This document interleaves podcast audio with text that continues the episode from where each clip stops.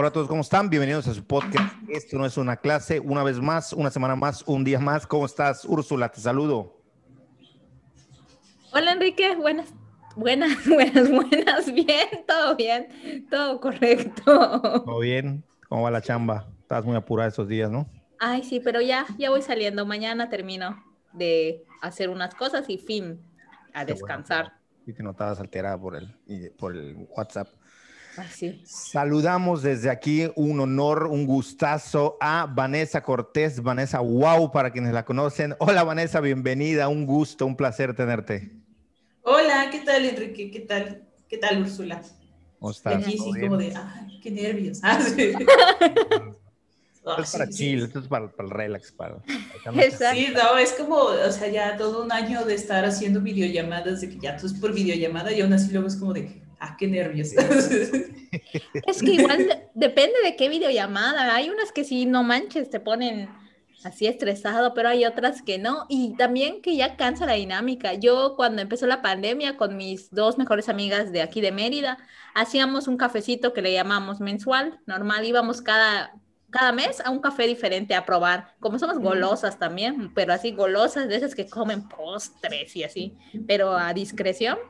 Entonces cada vez íbamos uno nuevo a, comer postres y a chismear como seis horas seguidas. O sea, era como desde las seis de la tarde hasta, guay, hasta las doce de la noche. Está el panadero con todo aquí. Y, y este, y cuando empezó la pandemia empezamos a hacerlo con videollamadas. Pero hubo un punto en que nos agotó, hicimos como seis y ya fue como que ya no lo volvimos a hacer porque era agotador, porque por todo tenías videollamada. Así que creo que también ya es este como medio, que ya nos fastidia un poco, pero pues quién sabe. Sí, sí cansa. De hecho, yo igual tengo unos amigos con los que dos veces me reuní.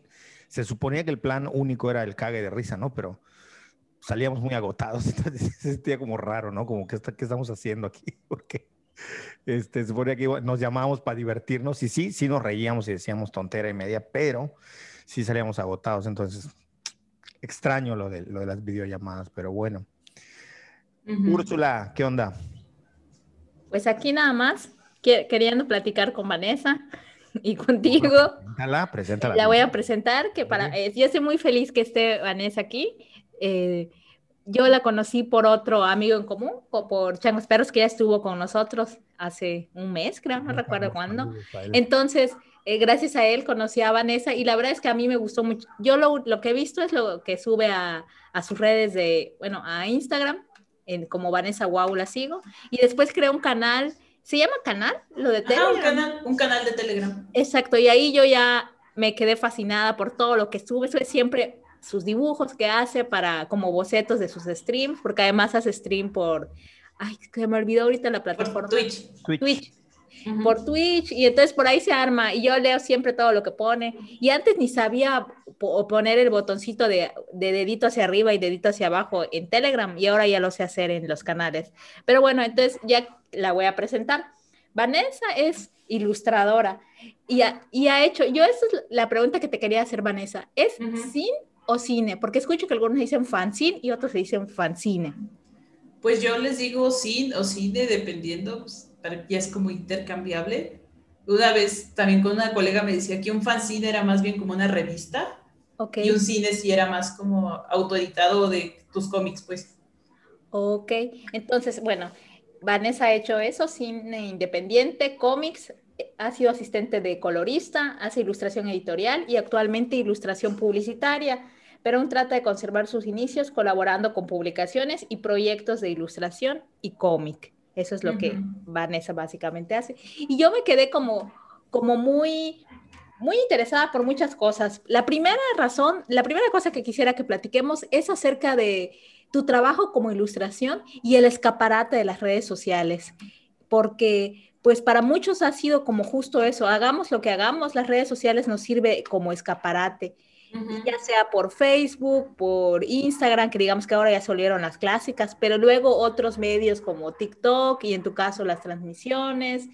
Y pues eso quería, o sea, quería como hablar de eso porque sí me parece algo interesante, sobre todo para gente que hace cosas tan visuales, un espacio en el que pueden mostrarse, pero también como mostrar su trabajo, pero también como ese lado humano que a veces no se veía, ¿no? Porque a mí me, pasaba que me gustaban como dibujitos y eso, pero ni sabía quién era la persona, ni cómo lo hacía, ni sus procesos, ni nada.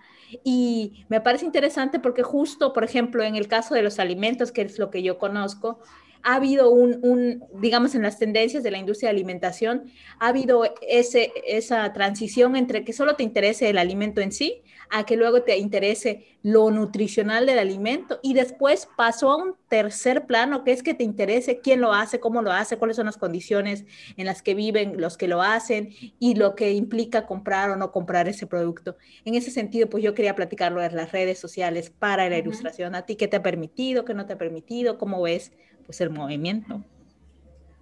Pues pienso mucho cómo era como antes, ¿no? Porque tengo una colega en la agencia de publicidad donde trabajo y le decía, bueno, es que realmente todo, todos los trabajos se fueron este, cambiando radicalmente cuando empezó todo el Internet, las redes sociales, porque aparte nosotras estamos en un área profundamente digital. Y, y ella decía, bueno, es que si yo fuera lo que hago ahorita, ejecutiva de cuentas, en un medio publicitario hace, no sé, 30 años, cuando no había Internet, pues tendría que mandar minutas, tendría que mandar memorándums, tendría que mandar a lo mejor un fax, no sé. Y le digo, bueno, es que en mi caso y en el caso de los ilustradores, cuando yo estudiaba la carrera y buscaba libros al respecto, si encontraba libros muy, muy viejos, editados en los 80 te decían, bueno, vas a tener tus trabajos, vas a imprimirlos, bueno, ni siquiera imprimirlos, porque ese concepto pues, ni siquiera existía, ¿no? Vas a tener este, tus originales este, en una carpeta así bonita, vas a ponerles una fichita y luego vas a ir a las oficinas de las revistas, de las editoriales, vas a ir a tocar puertas y, o vas a mandar un correo con unas cuantas postales de tu trabajo. Y cuando empieza todo esto del internet es como que, como que sí, todavía me tocó cuando iba a la universidad como el shock de algunas personas que decían, ¿cómo? Para que una editorial te conozca, ya no tienes que ir a tocarle la puerta e ir a conocer a los editores y darles muestras de tu trabajo. Fue así como de, no, o sea, y de hecho todavía como que le saca de onda a la gente que ya no sea siempre así. De hecho, yo tengo entendido que en redes sociales como Behance o Instagram están ahí metidos los editores de libros. Van ahí, buscan buscan así dependiendo ciertas etiquetas y ven que encuentran y dependiendo así contactan. De hecho, para un par de trabajos me han contactado a través de Instagram. Entonces, digamos que un portafolio impreso, ya, o sea, que yo recuerde, solo lo hice una vez y fue como una revisión medio tradicional, que me fue muy mal, por cierto. me fue mal, así terrible, pero ya es un modelo que va como de salida. O sea, yo sé que a lo mejor hay gente que dirá, no, pero es que todavía hay que hacerlo así y así, pero pues la, la verdad es esta el medio cambió y ya para siempre. Ya, ya no es necesario hacer estos pasos. De hecho, todavía cuando recién egresé le preguntaba a otra colega, oye, ¿cómo le hago para tener trabajo? O sea, literal, ¿cómo le hago? Y me dijo, ah, pues todavía había revistas más o menos constantes y me dijo, pues buscan las revistas, el nombre de, de los editores y su correo, porque generalmente viene y les mandas un correo. O sea, seguía como todavía en este paso que estaba entre una cosa y otra era que tú mandaras los correos. Pero ya muchas veces es más bien al revés, ellos te encuentran.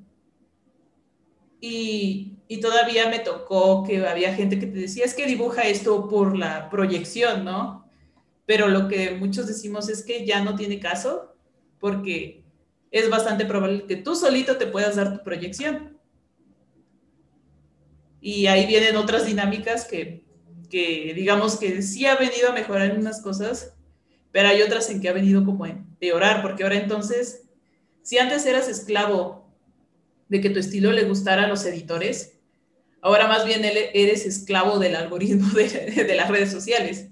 Y a veces a menudo se trata de que, de que las redes están hechas para que pagues y pagues y pagues y es como de, es que si no pago, la gente no ve mi trabajo y si no llego a más gente, no me va a ver la gente que me interesa que me contrate entonces se ha, se ha vuelto como un círculo horrible, ¿no?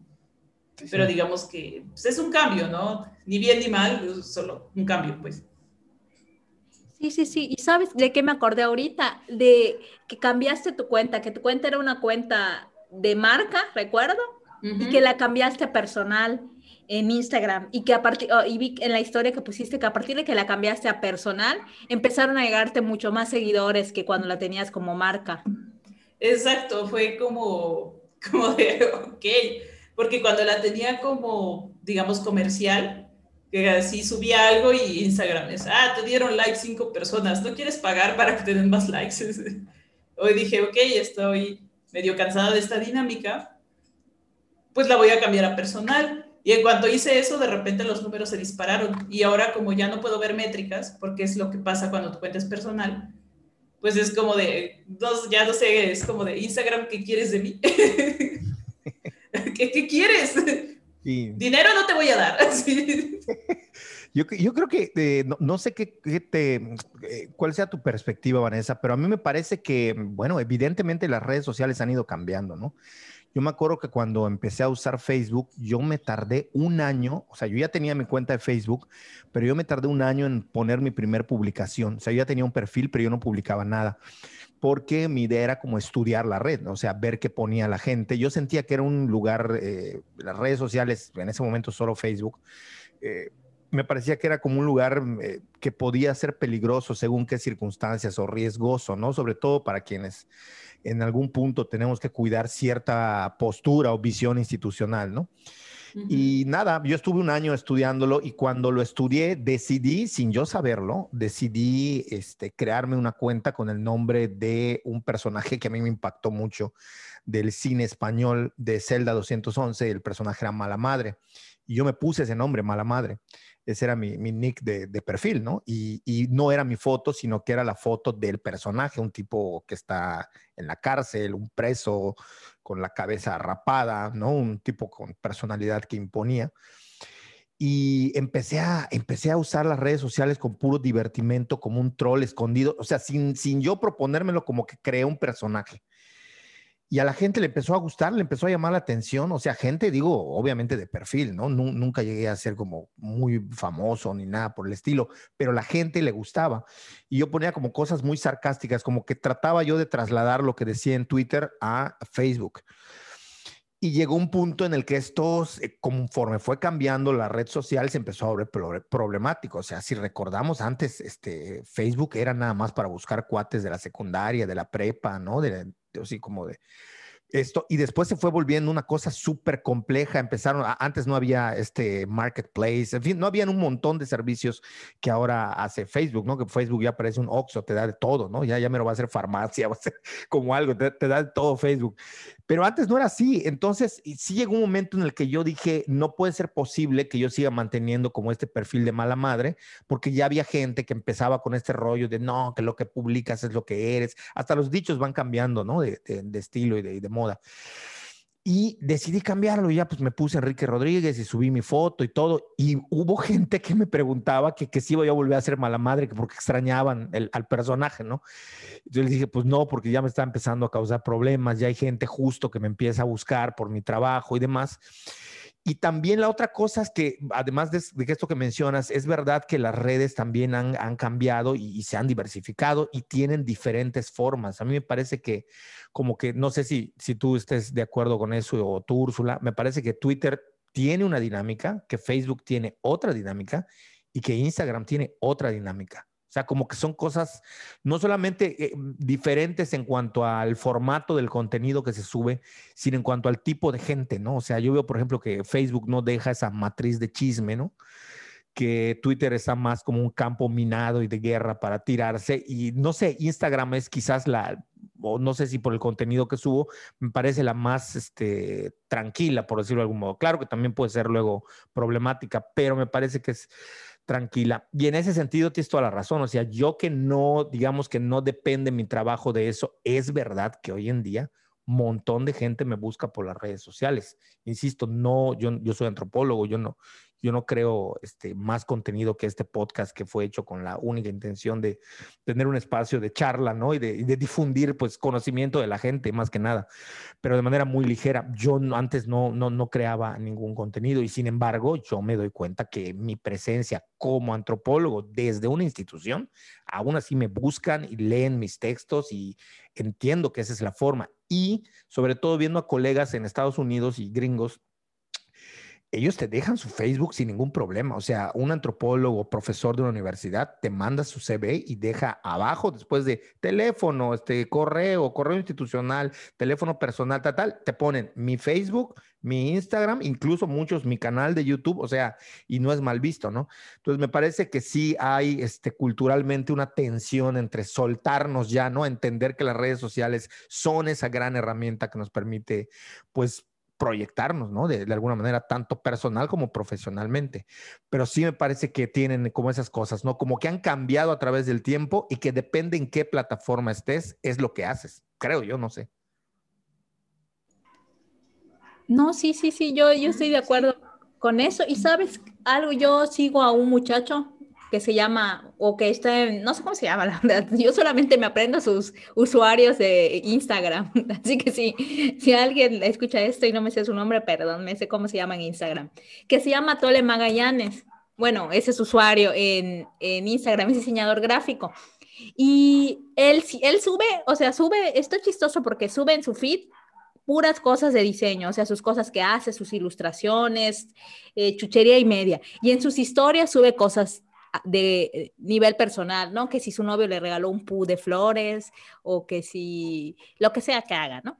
Y una vez preguntó que, que como a los seguidores que si pensaban que era buena idea que creara una página de Facebook porque la estaban dice y dice y dice y dice que subiera su página de Facebook, que hiciera su página de Facebook y él dice, la verdad es que no la quiero hacer porque la hice hubo un tiempo y la gente no interactúa con mi contenido como lo hacen en Instagram. Es muy diferente las fanpage en, Facebook que una cuenta de Instagram.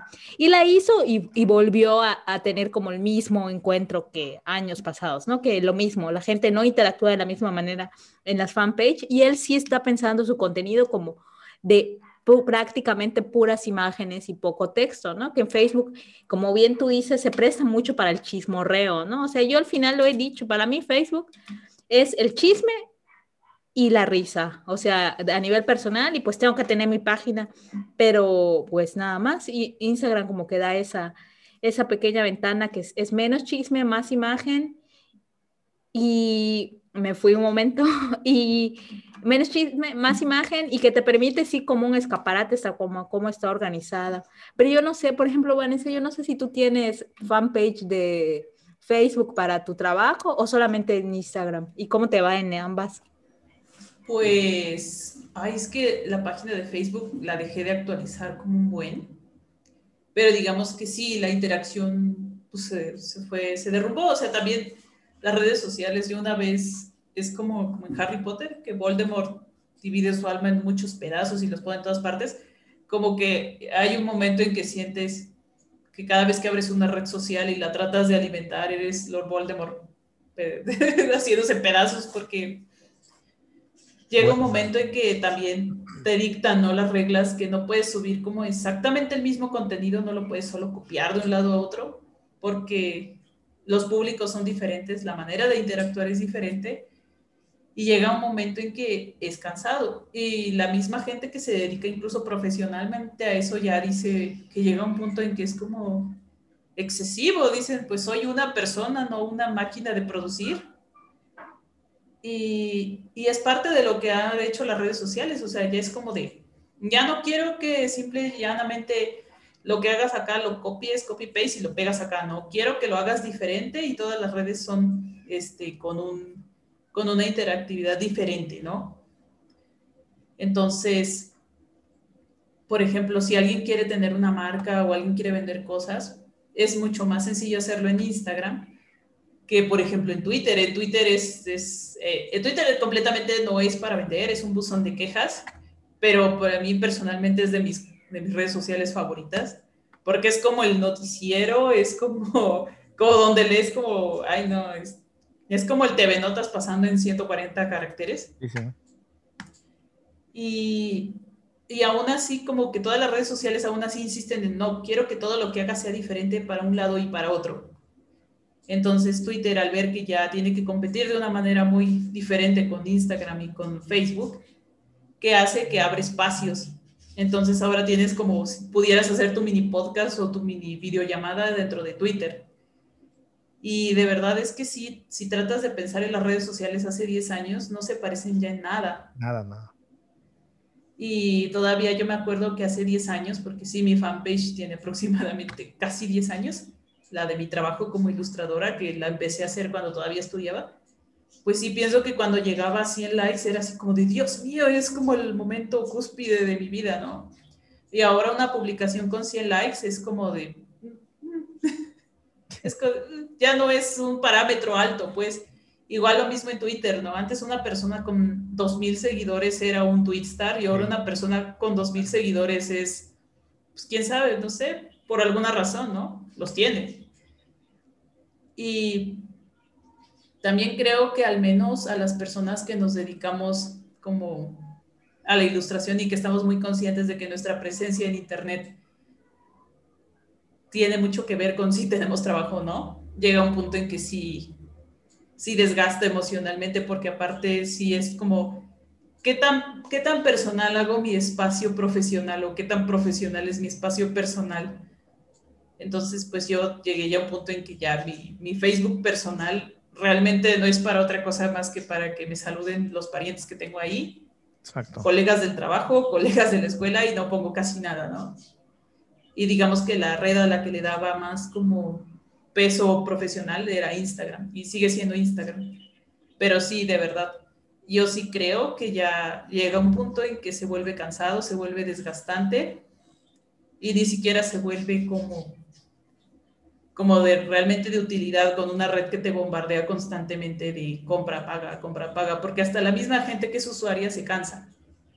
Digamos que navegar en cualquier red social y que cada cinco posts haya tres anuncios se vuelve, se vuelve cansado. Y más en estos tiempos de cuarentena que pasas más tiempo ante un celular, ante una pantalla, sientes, pues sí, como dices, estás en un Oxxo, pero es, es como estar encerrado en el Oxxo, entonces las 24 horas. Sí está, sí está cañón. Y, sobre todo porque habilitaron estas en Instagram hace un año apenas que se habilitó el tema de la tienda de Instagram. Entonces ahora ves una publicación y si por error le das a la canacita, te manda el catálogo de lo que sea que estén vendiendo todo el mundo. Entonces, eso está complicado. Yo me he resistido a ponerle la tiendita al Instagram por, por eso, porque siento que es todo, o sea, todo compra, compra, compra, compra, gasta, gasta, consume, consume, consume, consume, al que es usuario normal. Y al que es usuario de marcas es paga publicidad, paga publicidad, paga publicidad, paga publicidad.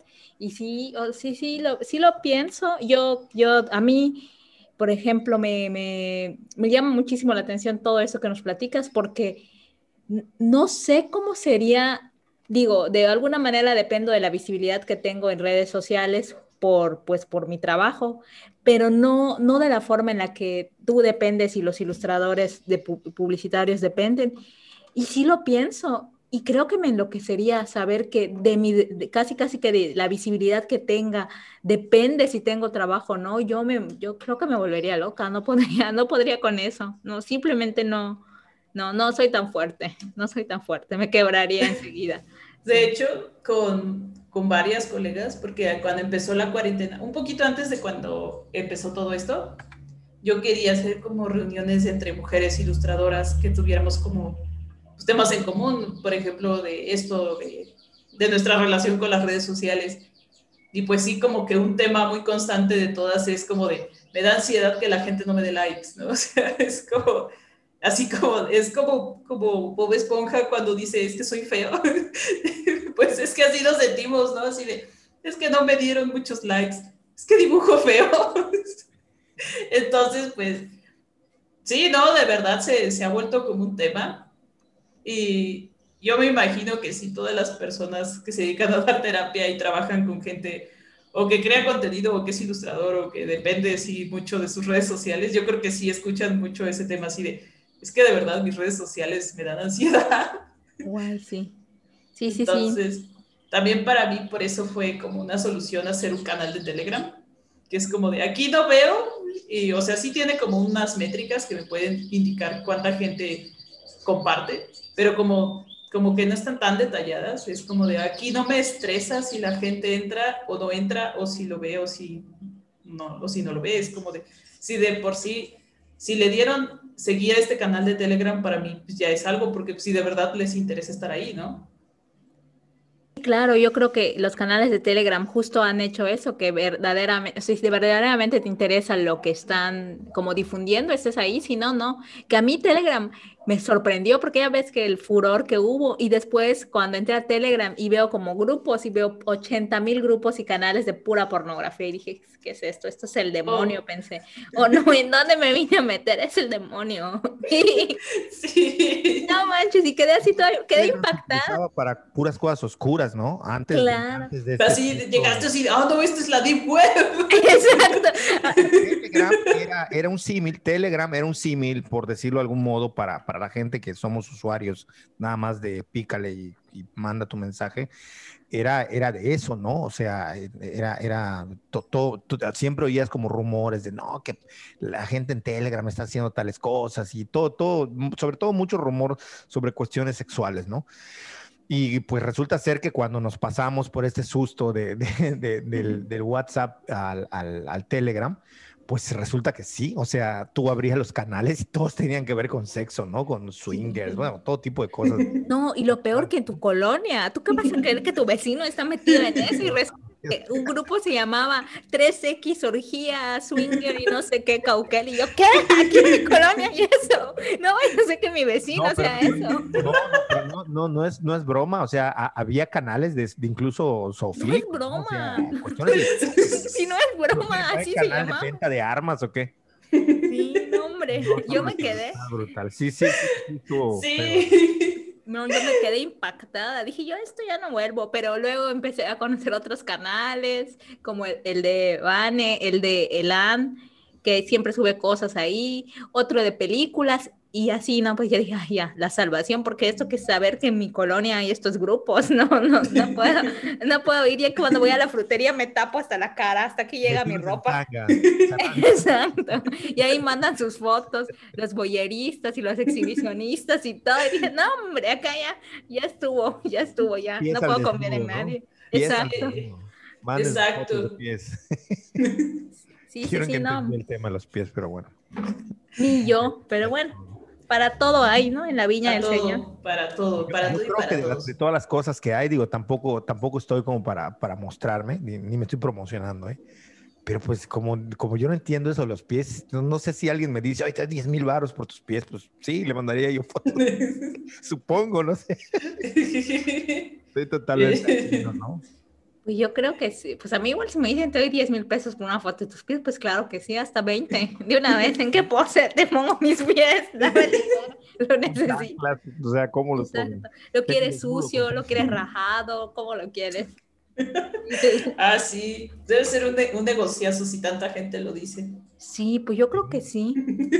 No, no sé hasta qué punto sea, pero sí, lo que es un hecho es que sí, al parecer hay un mercado que consume de manera boyerista o erótica lo, de los, las fotos de los pies.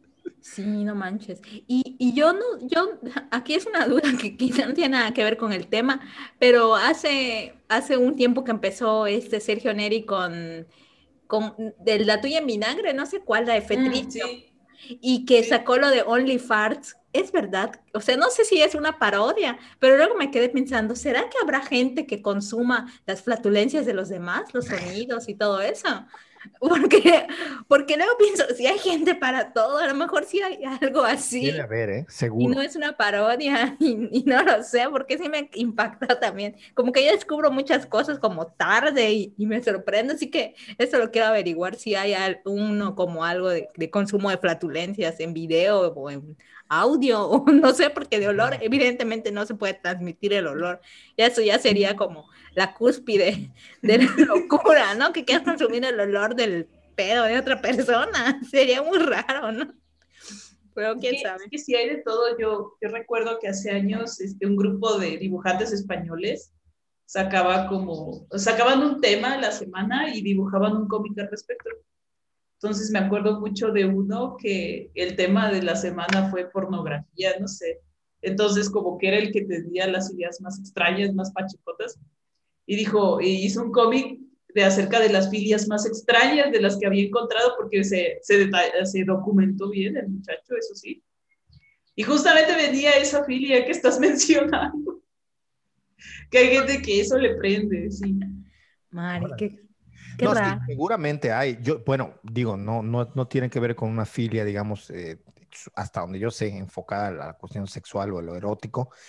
Pero a mí hace años se burlaba la gente porque yo les contaba, estoy hablando de los ochentas, que yo en Cancún me topé gente en la playa vendiéndole, obviamente, a los extranjeros en, una, unas latitas, no me acuerdo bien qué era, aire de Cancún.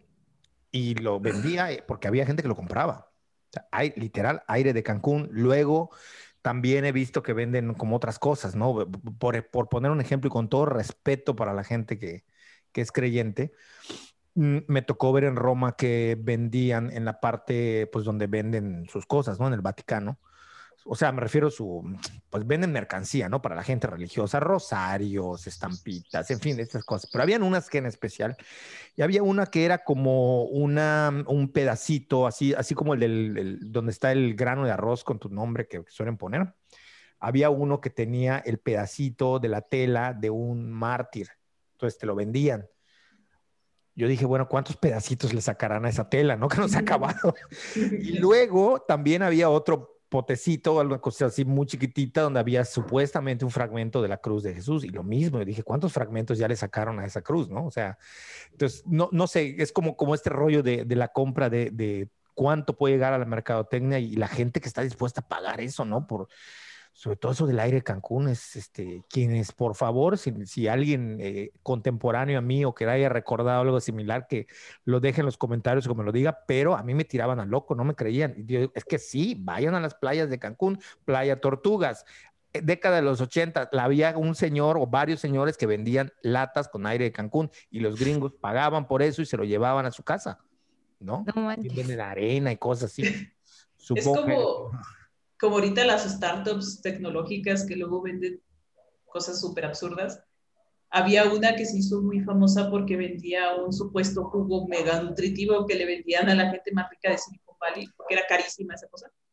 Entonces era una maquinita que apachurraba unas como bolsitas llenas de pulpa de jugo. Entonces la maquinita la apachurraba así. Entonces alguien dijo, oigan, porque era carísima tanto la maquinita como la pulpa. Entonces alguien agarra y sube un video donde agarra la bolsita y nomás le hace así, y sale la pulpa. Y es como de, no necesitas la maquinita. Y es que se dieron cuenta que había gente que ya solo estaba comprando o la pulpa o que había gente que le metía a la máquina cualquier cosa y veía que igual lo aplastaba. Claro. Y, y sí está como, es, ay, no sé, o sea, sí, hay como varias historias así de, de qué cosas tan absurdas se pueden hacer en Silicon Valley. Y es como de, pues sí, así que el, aire de Cancún no me suena tan incoherente, considerando que alguien vendía literal una cosa que te aplastaba bolsitas que tú podías más fácilmente aplastar con las manos. Sí, sí.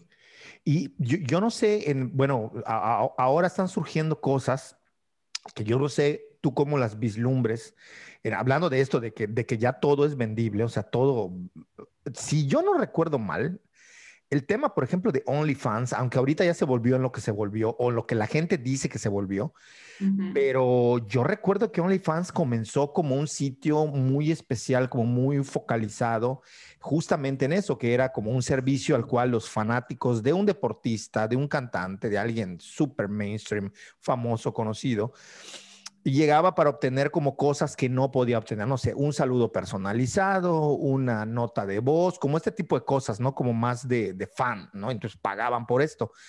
Creo yo que ese fue el inicio, puedo estar equivocado, pero yo recuerdo que OnlyFans era eso, o a lo mejor habían otras plataformas.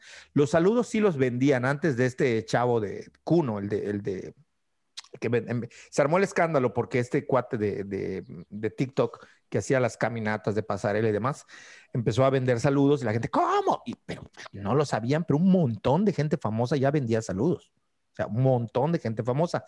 Y esto es algo que este cuate Roberto Martínez, el, este que me gusta mucho su podcast creativo, él dice que él al principio, eh, bueno, él escribe libros, aparte tiene el podcast y vive de vender del podcast ahora porque tiene un montón de seguidores, pero antes solo vivía de, tenía una base de seguidores lo suficientemente sólida como para vender sus libros y que de ahí le entrara pues ingresos, ¿no? Entonces él dice, yo empecé y al principio muy emocionado, mientras no crecía mi canal, pues yo te vendía el libro con mi firma, pero llegó un momento que era tal la cantidad de gente que me pedía libros que yo ya no me daba abasto para firmarlos de puño y letra. Entonces tuve que poner, ok, si quieres que vaya firmado, págame un poco más y entonces te lo mando firmado para que tuviese algún sentido, dice, porque si no, no es porque yo hubiese sido, ay, sí, me quiero poner aquí de mamila poniéndole precio a mi firma, pero es que ya no era sostenible, dice. Entonces, como que en esa ruta va, me parece, la, y además, a cómo está transformando la mercadotecnia, y yo no sé tú cómo veas esto de los NTFs. O sea, estos formatos que ahora están, eh, dicen que van a ser lo que la va a romper en los próximos años a nivel de contenido, sobre todo digital. Ya hay algunos precios que se están haciendo y subastas que se están haciendo sobre esto. Eh, bueno, entiendo que es por sus siglas en inglés, New Technology File System, es un sistema de archivo donde tú puedes mandar una ilustración tuya y solamente la persona que pague por esa ilustración, es hasta donde entiendo, ¿eh? igual estoy equivocado, me corriges si no, lo va a tener. O por ejemplo, no sé, algún basquetbolista tiene una foto o tiene un GIF que está en movimiento donde está ensartando el balón en una canasta y eso se lo vende, pero solo lo va a tener la persona que lo compró. Y así cada quien, o sea, independientemente de lo que, de lo que haga o a lo que se dedique. Muchos dicen que ese va a ser el futuro de la venta, eh, digamos, digital o de lo digital y, ya hay cosas que se están subastando y se están pagando mucho. No sé cómo tú veas eso y que, cuál sea tu, tu sentir. Yo, yo sí tengo una opinión pues bastante negativa de todo eso, porque es como, o sea, hay que admitir algo que al menos, digamos, poniéndome del lado de, ilustradora, pues no me identifico tanto como artista, pero aún así cuando más o menos comprendes el mundo del arte, es como, pues es que el mundo del arte es, es, es que mucha gente dice, es que está mañado, ¿no? ¿Cómo puede valer miles de dólares un plátano pegado a la pared? Pues exactamente eso es lo mismo con esos tokens, es exactamente lo mismo y de por sí las criptomonedas me parecen dinero con valor inventado, porque en sí el dinero es un valor inventado, ¿no? Sí. O sea, o sea, todo el dinero disponible en el mundo, al final de cuentas, es papel o es un número abstracto en alguna base de datos, ¿no? Y el arte también tiene un valor pues bastante inventado, ¿no? O sea, que es lo que hace que sea más valiosa la Mona Lisa que, que otra pintura hecha en el mismo año por alguien que no es conocido. O sea, son muchas capas lo que le dan valor a las cosas. Entonces, al dinero, el dinero inventado le da valor al arte que de por sí tiene un valor inventado, pues, o sea, a mí me parece como, no sé, se me hace como un triple de vuelta, una triple maroma para darle valor a algo. Y recuerdo mucho lo que, lo que contaban de la caja Brilo de Andy Warhol, que cuando él las empezó a vender la primera vez, digamos que Andy Warhol ya estaba más o menos establecido, ¿no? Al final de cuentas, no cualquiera vende arte en Nueva York en los 70 ¿no? Pero de cualquier manera vendió muy pocas. Y hasta cierto punto la obra de Warhol no tuvo como ese boom de valor hasta que murió. Digamos que esa caja tuvo, se la compraron en no sé, si 500 dólares, ¿no? Y se terminó vendiendo en millones de las obras de arte más caras que se han subastado. Pero para que esa caja pasara de venderse en una galería ahí random en Nueva York, que valiera eso, tuvo que pasar un montón de cosas, tanto en la vida de Warhol como el destino de la caja. Porque la caja la tuvo una familia de clase media, unos abogados que coleccionaban arte, digamos que por diversión y por inversión. Pero en algún punto esa caja terminó en la casa de un, este, de un curador de arte muy prestigioso en Nueva York. Cuando esta persona muere, y sacan todas sus, sus, obras que tenía almacenadas en casa, en casa sale esa caja. Eso es lo que le dio el valor a la caja, digamos. Ser de Warhol fue solo una de las cosas. Que haya estado en posesión de uno de los curadores más importantes de Nueva York fue otra. Y digamos que si esa caja se hubiera quedado siempre con esa familia, las posibilidades de que esa caja valiera lo que terminó valiendo, pues no son tan altas, pues digamos que es como, como una especie de, de circunstancias que van de aves, y van cayendo como los dominos, y es como tan, tan al azar a veces, es como de por qué vale tanto esto y esto no. A veces ni siquiera se trata de algo técnico, de por qué una obra de arte vale más que otra, ni de antigüedad. A veces simple y llanamente se trata de, de un poco de postureo, de un poco de suerte, de un poco de esto, de un poco del otro. Entonces, que ahora esto se le añada el filtro del dinero digital que muchas veces, y mucho se ha hablado de esto de las criptomonedas no es más que una burbuja este, financiera, no es más que otro de los juegos de la gente, de la gente de las startups, de Silicon Valley, de esta gente tecnológica que realmente no va un poco más allá. Entonces, pues sí hace que, que yo vea con mucho recelo todo eso, porque al final de cuentas no es algo que beneficia al artista pequeño, siempre es algo que solo le ayuda y hace rica a la gente que ya tenía prestigio porque de cualquier manera yo tengo entendido que si yo quisiera hacer una de estas obras digitales, yo tengo que pagar, no recuerdo en este momento cuánto, pero yo tengo que pagar para que conviertan mi obra en esta cadena de, en esta cadena de archivo. Y las posibilidades de que yo pueda vender una obra, yo con la cantidad de fans que tengo, que yo pueda venderla en miles de miles de dólares, es pues prácticamente nula. Entonces se vende la idea de que es el futuro del arte, pero no es más que otra especulación, como la especulación que hace cualquier museo enorme. Sí, sí. Yo, yo, yo tengo una opinión, pero yo no sé si la compartan ustedes. Esto, esto lo he platicado con Úrsula y con algunos amigos. Y a mí me parece que esta cosa, específicamente lo que estamos hablando, ¿no? De, de, de, cómo el arte ya tiene un valor intersubjetivo, pero sobre todo a mí me parece que mucho pasa por cómo la gente encumbra a la persona. Realmente las obras de arte no son tanto por la apreciación que de verdad tiene la obra de arte, sino que se vuelven lo que se vuelven por los fans. Es decir, muchas veces, yo creo que mucho tiene que ver la persona. Yo nunca he desarrollado, por no sé por qué motivo, esta idea de ser fan. O sea, yo admiro y respeto e incluso alabo y venero casi el trabajo de mucha gente pero yo sí hago una distinción entre el trabajo de la gente y la persona. Este, para que yo conozca a la persona, pues la tengo que conocer y la tengo que tratar y estará en otro tipo de, de diálogo.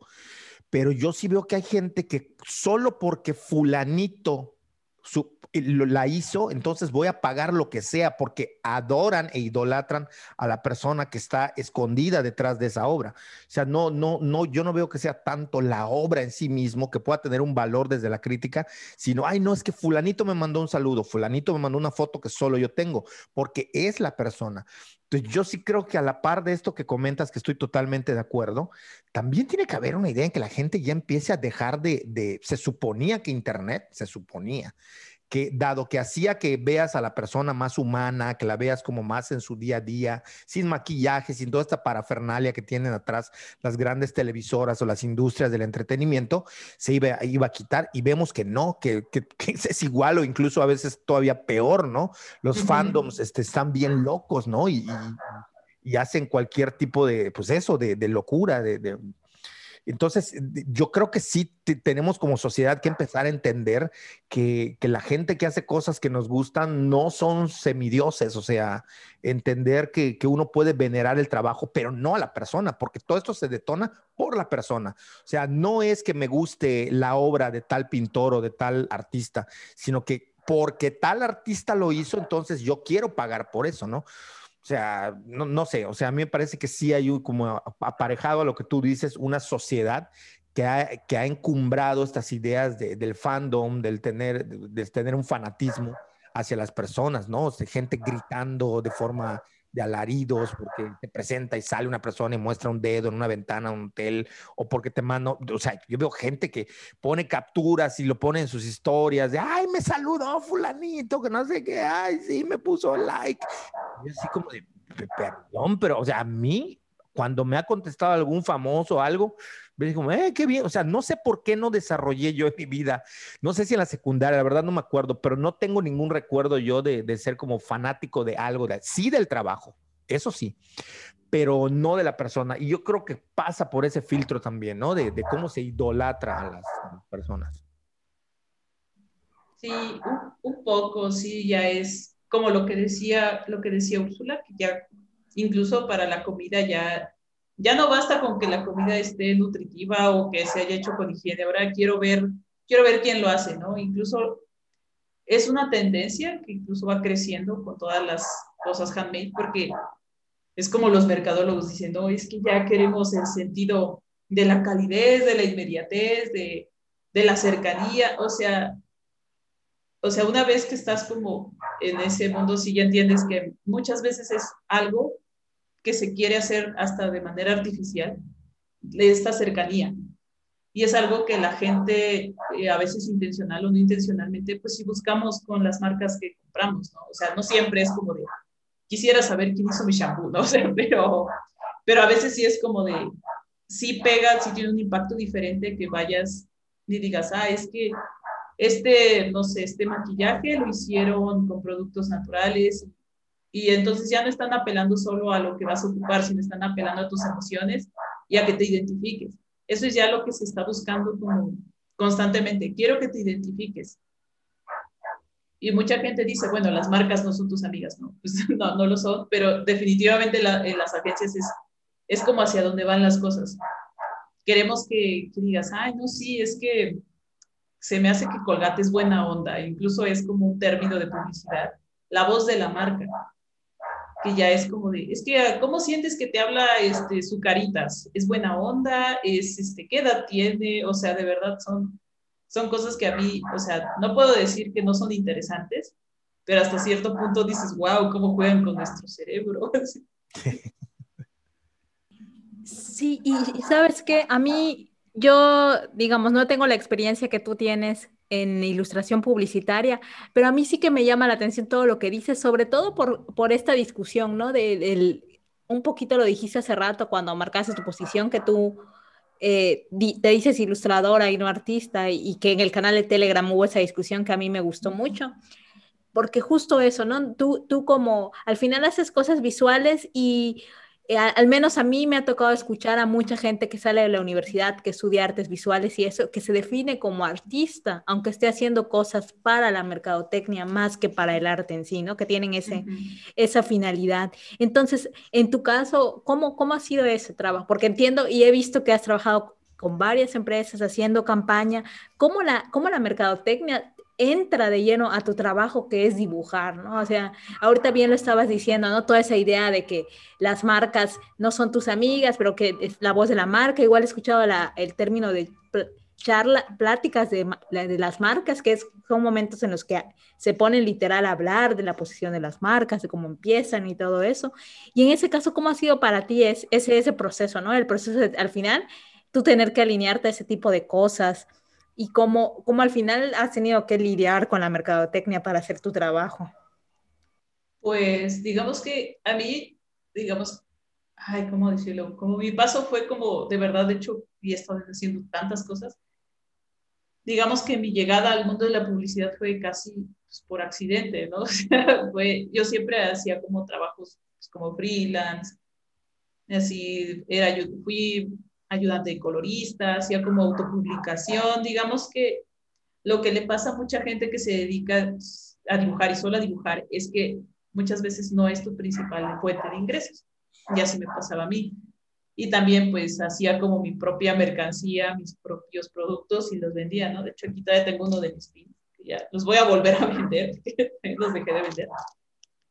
Y y un día pues veo que dicen que solicitan ilustrador y digo, ah, pues, pues yo, pues yo mira. Y, y coincidió como que el mismo mes, sí me contestaron esa entrevista, digamos, era una agencia de publicidad que al final de cuentas fue donde me quedé. Y esa, ese mismo mes me contactaron de Pictoline.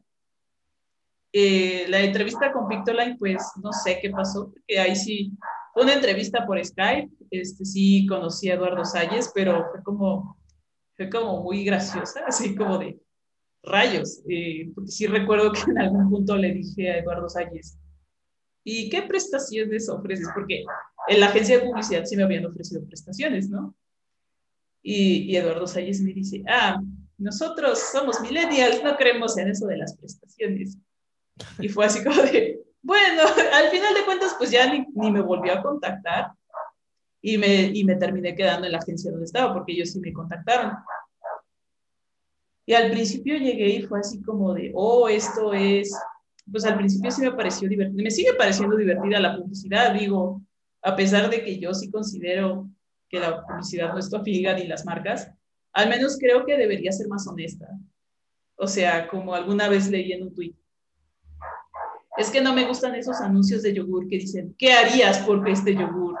Es como de, ¿cómo, ¿cómo que qué haría? Pues saldría a la tienda y lo compraría porque sabe bien, o sea, no soy un drogadicto buscando crack, es un yogur. Eso es lo que haría y me parece una de las observaciones más inteligentes que se ha hecho a la publicidad, o sea, sí está plagada de clichés, está plagada de, de frases, pues, huecas, vacías. La publicidad no está mal, o sea, ¿qué, ¿qué tiene de malo que tú quieras vender? ¿Qué tiene de malo que quieras que la gente vea tu producto y, digas con orgullo, mi producto es bueno, quiero que lo sepas? Nada, no tiene nada de malo. Pero creo que la publicidad debe ser más honesta. Y no honesta de decir, ay, bueno, pues sí, se traba si lo rompes, o sea, si lo jalas muy fuerte se va a trabar, ¿no? O sea, no, o sea, no me refiero a ese tipo de honestidad. Pero sí honestidad de decir, pues, ¿sabes qué? Vendo un carro y es un carro seguro y es un carro que te dará tranquilidad y te llevará a todos lados, ¿no? ¿Por qué asociar tener un carro con con ligar con mujeres, por ejemplo, digamos, es como de, no, tal vez, y, y qué tal que soy un hombre con alto poder adquisitivo, pero me gustan otros hombres.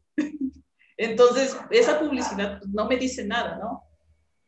O sea, creo que fue y como algo que, que me chocaba mucho, como no, como que la gente no quiera ya empezar a avanzar en la publicidad hacia una publicidad honesta o una publicidad, no, no sé que sea falsamente cercana ni falsamente, ay, sí somos amigos, compra, no sé, sino pues sé que te es útil y quiero que te sea útil y, sirva en tu vida, ¿no? O sea, siento que por ahí debe ir.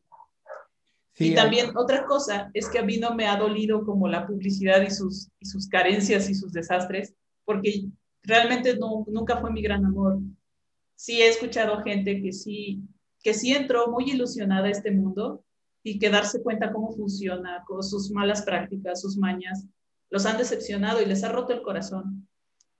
Es, es, pues sí, lo entiendo, pero como nunca ha sido mi gran amor este medio, pues hasta cierto punto puedo, puedo navegar tranquilamente por ver como sus, sus fallas, pues. Yo, yo, yo, quería preguntarte cómo, cómo ves este tema. Digo, esto es algo que dicen los mercadólogos, ¿no? Pero no sé qué tan cierto sea. Ellos dicen que en realidad ellos lo que hacen es estudiar al consumidor, sobre todo la, mercadotecnia de hoy en día, para darle lo que el consumidor les pide. E incluso dicen que el consumidor pide cómo quiere ser eh, seducido, digámoslo de alguna manera. Eh, yo no sé qué tanto haya de eso. Entiendo que la publicidad, pues por supuesto que tiene que ver con venta, pero no te garantiza la venta. O sea, yo hablo en mi caso y sé que muchos que me están oyendo o los que nos ven van a decir, ay, sí, otra vez vas a decir el rollo de que no caes, ¿no? Así como, no tengo fans. Me pasa lo mismo con las marcas. Yo es muy difícil que, que no, o sea, me cuesta como reconocer o darme cuenta de cuando una publicidad tuvo efecto en mí y me hizo comprar. O sea, yo compro cuando me da la gana y como quiero. Yo sé que los mercadólogos dirán, ¿eso crees? En el fondo compraste porque nosotros te tiramos un dardo envenenado. Yo sé que eso dirán, pero yo trato de resistirme a, este tipo de cosas y entiendo perfectamente lo que dices de la, de la publicidad más honesta que justamente te puede hablar, te puede vender y te puede decir qué es lo que te ofrece, pero también qué es lo que no te ofrece, ¿no? Y decir, bueno, esto, esto sí te lo doy, pero bueno, también hay otra cosa que no te estoy dando, ¿no? Y que muchas veces uno tiene que obligarse y educarse a ser un consumidor informado para poder ver estos pros y contras, que las marcas no lo dicen, no lo hacen, porque solo te van a decir qué es lo que les gusta. Pero yo no siento experiencia, si, ¿cómo lo ves? ¿Es, es qué tan cierto tienen estos de yo como marca simplemente no me siento mal porque yo le doy al consumidor lo que el consumidor me pide y como él me lo pide y de la forma que pide el delivery o, está muy lejano de, ser eso o está más o menos. ¿Cómo lo ves? Pues a veces también creo que, que sí hay cierta, digamos, renuencia a escuchar las cosas, a escuchar incluso al consumidor. Porque sí recuerdo que cuando se hizo campaña, este, digamos que yo estoy en un eslabón muy bajo de la cadena de, de donde estoy, ¿no? Pero pues me entero de cosas, ¿no? Cuando se quiso hacer la campaña para el Mundial de Fútbol, como que todo el mundo seguía muy, muy metido en la idea de que fútbol lo ven los hombres. Siendo que ya es bastante sabido que los mundiales, especialmente los mundiales, la gente ya lo ve en una proporción muy cercana al 50-50, 50%, mujeres, 50% hombres, ¿no?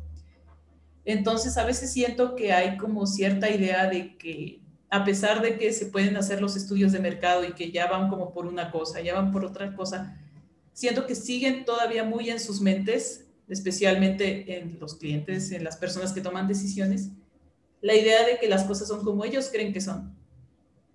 Y lo mismo, lo, mismo pasó ese, ese Mundial de Fútbol, es como de, a pesar de que te puedan dar los datos de que, de que no es verdad lo que tú estás creyendo, digamos que el cliché sigue prevaleciendo. Por eso seguimos viendo publicidad, pues como es, es como de, o sea, no, a veces yo veo que la gente ve alguna publicidad espantosa y dice que nadie les dijo que era una idea terrible. Y pues sí, exactamente. Hubo mucha gente diciendo que era una idea terrible. Hubo gente que en algún punto dijo, esto está mal. Pero una, una decisión mayor dice, no, porque yo creo que así es. Yo creo que es algo que también adolece mucho la publicidad, no, no querer como escuchar realmente a la gente. Y es exactamente lo que digo. Digo, si ya alguien dijo, yo no quiero que me vendan el yogur como si fuera droga, pues ya es, a lo mejor ya es un sentimiento más común. Claro. No, sí, a mí, yo, ya esa es mi crítica. Yo creo sinceramente que las marcas mexicanas tienen, bueno, no solo mexicanas, las marcas latinoamericanas sí tienen un, un, atraso en muchos sentidos con otros países.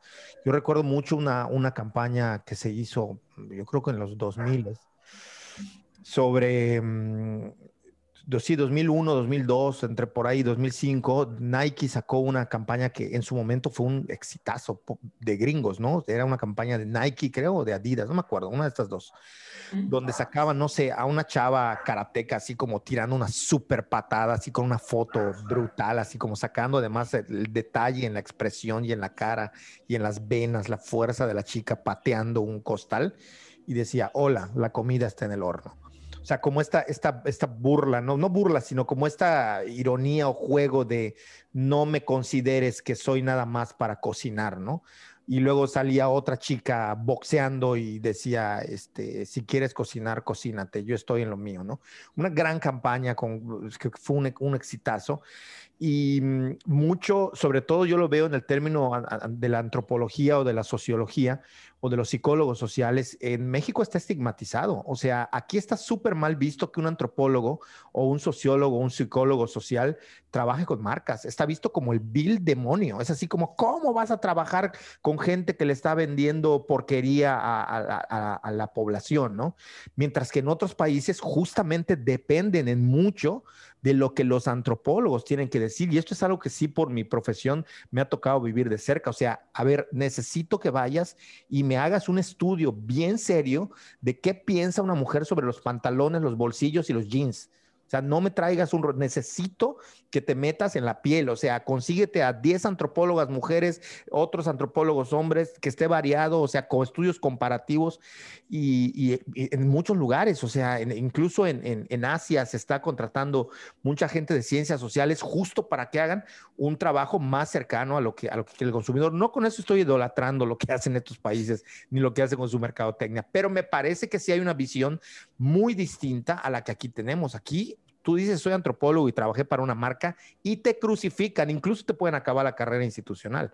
Entonces, creo que hay muchas cosas ahí, ¿no? También desde el consumidor, desde las marcas que siguen creyendo que van a hacer tonta a la gente o que están montados en eso de que vamos a pendejear a la gente, para decirlo claro. Pero también creo que es un conjunto de todas estas cosas, no sé, me parece.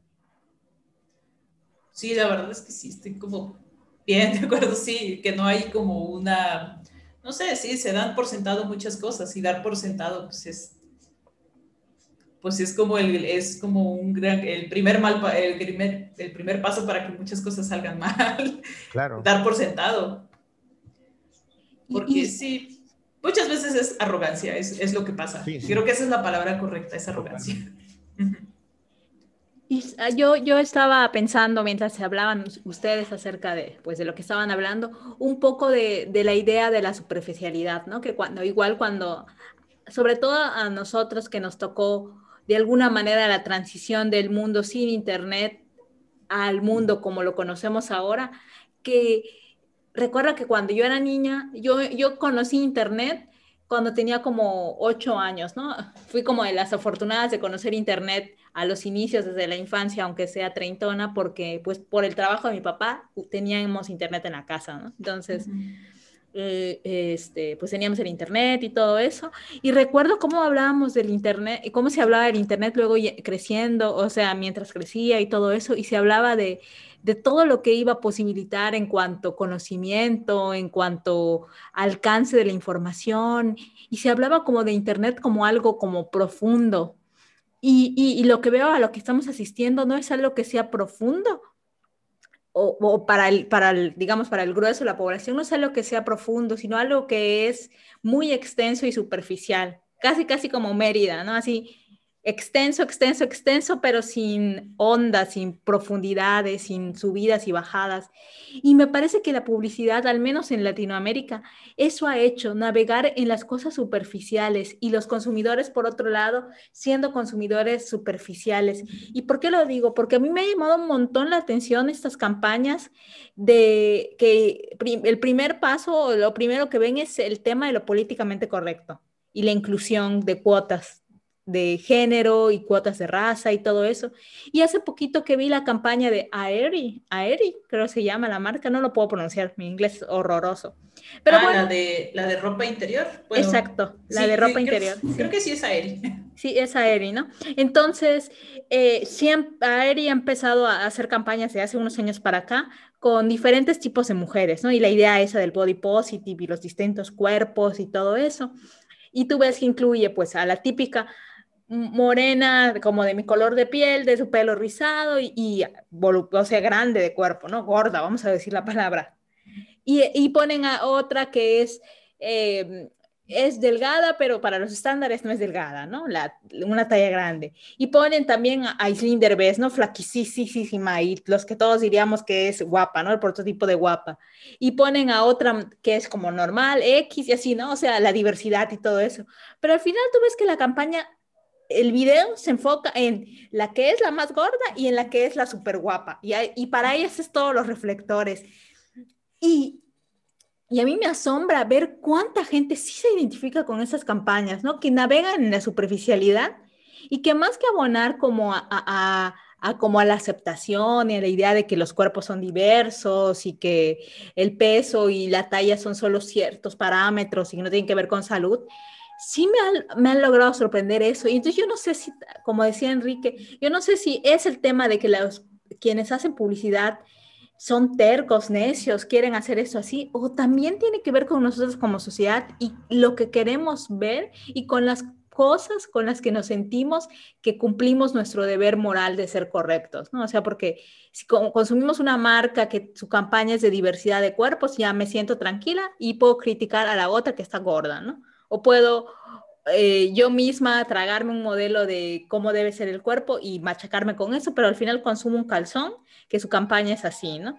O la inclusión. Otro, un tema que a mí siempre me ha movido es el tema de, no puedo decir todas las letras, pero el tema de las diferencias con género, con sexo y eso, porque es algo que vende un montón, ¿no? Y, y que que nosotros elijamos una, una marca que sea como gay friendly o como sea que se le llame, porque la verdad ni lo sé, eh, no me hace ni mejor persona, ni me hace como entender el contexto de quienes lo viven, pero, pero sí me hace sentir mejor y que saco una palomita. Y lo que ha pasado, que, por ejemplo, el tema de los productos orgánicos se puso de tanta locura porque fueron las estrellas de Hollywood las que lo hicieron popular, ¿no? Al final, fue quienes ellos consumían eso, los famosos licuados detox y todas esas cosas, es porque las estrellas. Y luego ya se vuelve algo políticamente correcto o se empieza a pensar como en otros términos. Pero a mí sí es algo que me, me llama un montón la atención, ¿no? Ahora que marcas de fast fashion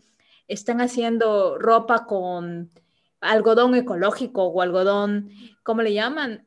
Eh, eh, no, no, me acuerdo la palabra, HM lo usa muchísimo el tema de algodón ecológico o ropa responsable ecológicamente y todo ese tipo de cosas, ¿no? Que, que, se, lo, que se sigue tragando y que al final hay cosas que, y, y lo he hablado con Enrique alguna vez, ¿no? O sea, el tema del slow fashion y el dejar de consumir, ¿hasta qué punto es algo sustentable? Porque yo conozco un montón de gente que dejó de comprar ropa en Zara, en Bershka y eso, pero sigue comprando la misma cantidad de ropa, así en toneladas, pero de segunda mano. Entonces, eso es algo que a mí te digo, no, no, no sé cómo pensarlo, ¿no? no sé si es la publicidad la que, como tú dices, y seguramente un gran parte es así, que gente obstinada y que no, y, con una visión chate que al mismo tiempo cree que tiene la razón, pero también nosotros como consumidores creo que estamos como muy mal, o sea, estamos nadando en pura superficialidad. Totalmente de acuerdo. Y no, no, no, no, no nos interesa. Y, en, y, en, y eso es para todo, ¿no? O sea, por ejemplo, yo cuando veo tu trabajo digo, oye, se esfuerza, pero se esfuerza, está padre, está chévere lo que hace, así como a otros que sigo, ¿no? Pero sí mucha gente dice, sí, pero no es tan popular, entonces no voy a compartir eso, voy a compartir al que tiene 100 mil seguidores y que todo el mundo dice que está padre, aunque yo vea y ni siquiera me identifique y hasta piense que está feo, ¿no? O mal hecho. Entonces, creo que eso es como un reflejo, me parece hasta de la decadencia, o sea, como que el consumo junto con la publicidad, es un reflejo de la decadencia de la sociedad actual, ¿no? Y de cómo navegamos en pura superficialidad. Y quienes creemos, porque yo creo, no estoy segura, que navego un poquito más profundo, termina haciendo corajes con todo, ¿no? Coraje con la publicidad, coraje con Instagram. uno se la pasa haciendo corajes con todo. Sí, no, así como con mi gran coraje que dije, ¿sabes qué? Instagram no te va a dar un peso, voy a hacer la cuenta personal ya. Sí. Lo pero, haber hecho, ¿eh? pero sí es verdad, ¿sabes? Porque incluso donde trabajo es parte de una, es parte como digamos de algo de que viene desde Reino Unido y todavía más allá de Japón, no sé, es una empresa gigantesca. Entonces me da, me da mucha risa que cada cierto tiempo dan cursos como de, de inclusión o dan cursos de empoderamiento, o sea, siendo que pues digamos que cuando fue el Me de agencias, donde yo trabajaba, quedó como en el tercer lugar, así de, oh, un orgullo más, sí, tercer lugar de denuncias, ¿no?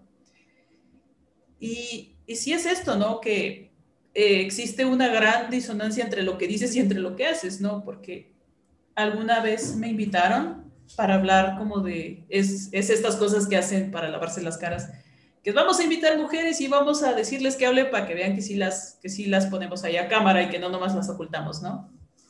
De entrada, este, cuando empecé a trabajar en, en publicidad me di cuenta que éramos pocas mujeres. Y dije, pero es que esto está extraño si cuando yo estudiaba la carrera éramos una proporción 50-50.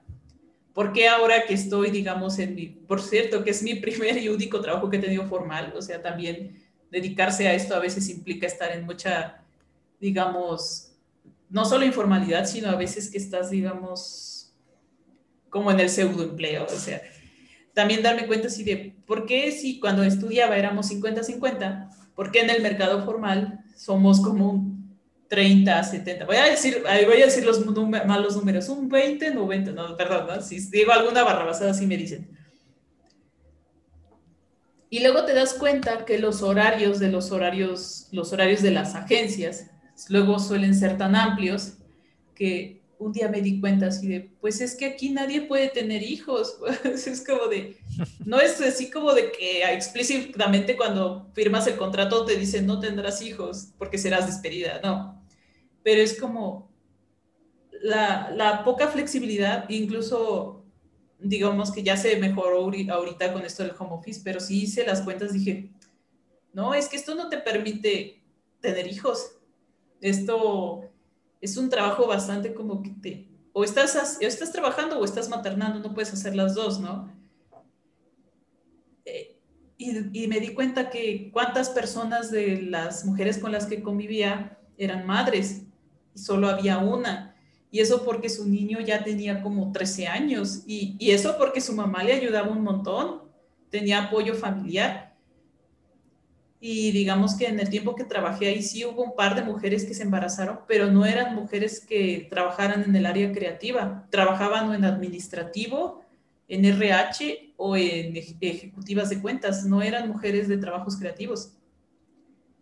Entonces, ¿por qué como por un lado dices que sí vamos a empoderar a las mujeres y por otro lado es, pues sí, y, tus acciones hacen un asterisco enorme que diga, no te embaraces, no hagas familia, no, pues es limitante también, digamos. Y a mí me parece un tema que cuando, o sea, yo sí soy a favor del derecho a elegir, pero luego también pienso, bueno, pero ¿por qué no queremos tener hijos? La, o sea, ya cuando te pones a pensarlo es, es no quiero porque no, no hay condiciones en la sociedad para que yo pueda criarlos. No hay, no hay estabilidad laboral, no hay estabilidad económica y a lo mejor pon tú que tu familia sí te apoye, pero hay mujeres que ni eso. Entonces, digamos que si solo nos enfocamos en sí, aborten todas, aborten, así, en el oxo que te aborten, ¿no? Así, pues, y no estamos viendo así de el por qué, por qué no podemos tener hijos, por qué no elegimos ser madres. Y como que, como dice Úrsula, si solo nos enfocamos en la superficialidad, en eso nos vamos a quedar, en no investigar más allá. Porque si el lema del de derecho a elegir es la maternidad será deseada o no será, pues nos estamos dando cuenta que muchas mujeres no elegimos la maternidad por algo que está totalmente externo a nosotras, no por nosotras. Y eso entonces se contradice con la maternidad, será deseada o no será. Y, luego si hago corajes diciendo, sí, pero ¿por qué no pensamos en esto? La solución no, no se acaba cuando marchas cada 8 de marzo con tu pañuelo verde. Ese es solo el inicio.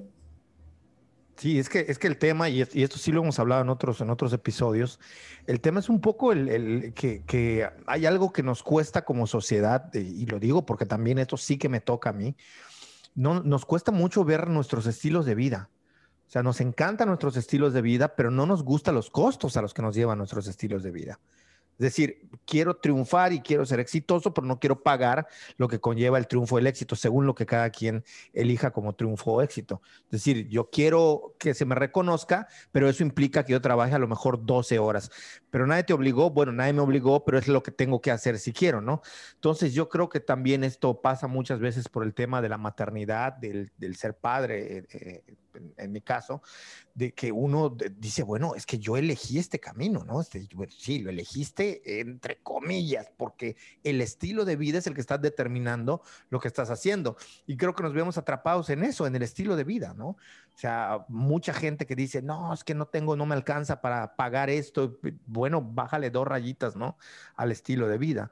O sea, ese es el problema. Entonces se vuelve como una, como una, como una vuelta en círculos, donde por un lado está el estilo de vida, pero por el otro lado también está el sistema en el que vivimos, pero por el otro lado están también las demandas profesionales y también está la falta de tiempo. Entonces se vuelve como una, una cuestión muy compleja lograr salir de esto. Entonces, si volvemos a las marcas, si lo que te están vendiendo es seguirte enrollando en esta complejidad, en lugar de detener e ir a tu ritmo alto, quiero tener hijos y los quiero tener, bueno, con lo que, con lo que buenamente pueda y me voy a enseñar a eso.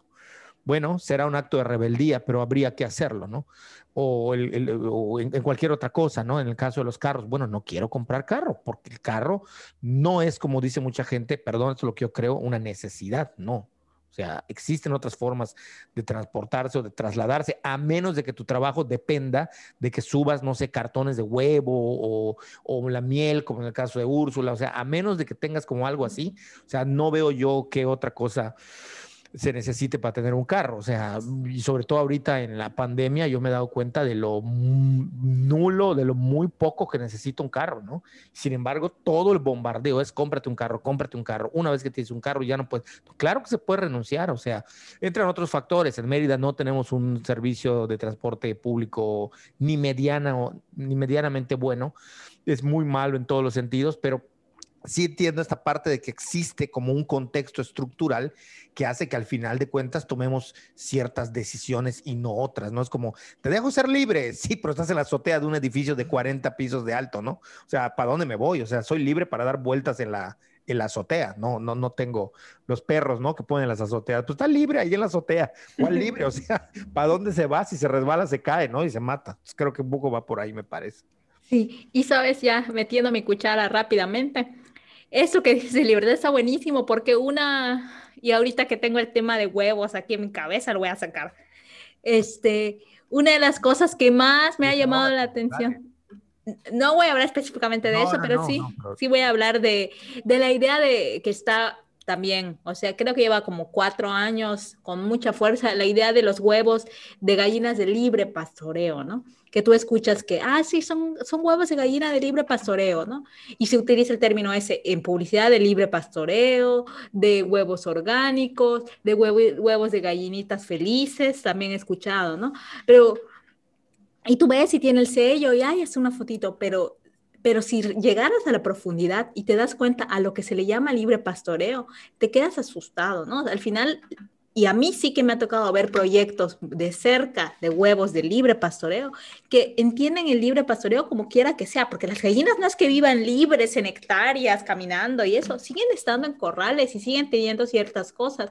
Entonces, ¿cómo jugamos con esas ideas y con el imaginario que tenemos? ¿no? Porque escuchamos huevos de libre pastoreo y pensamos en eso, ¿no? En gallinas que andan por ahí por la vida y que ponen el huevo cuando se les pega la gana y que y que eso, ¿no? Y, y, no, y son gallinas de razas seleccionadas, que son gallinas ponedoras, que genéticamente están hechas para ser ponedoras, y que son seleccionadas, y que si de casualidad se cruzan con un gallo y las monta, ya valieron, van a ser decapitadas porque ya no sirven, ya no ponen huevos. Entonces, eso, ¿qué, qué, como, ¿qué onda con eso del libre pastoreo?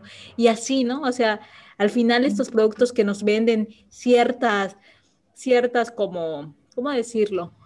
Es como cuando el sacerdote eh, escuchaba tu confesión, exacto. Indulgencias. exacto, como indulgencias. Para que te sientas libre de culpa. exacto. Eso tiene o sea, págame para que yo te libere de esa culpa. Exacto, de la culpa de comerte los huevos, ¿no? O de la culpa de pensar que las gallinas están todas acorraladas, muriendo de calor y como pensamos. O de la ropa, ¿no?